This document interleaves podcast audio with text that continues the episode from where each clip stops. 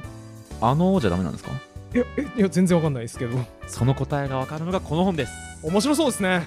概要欄にリンクがあるのでぜひ皆さん見てみてくださいね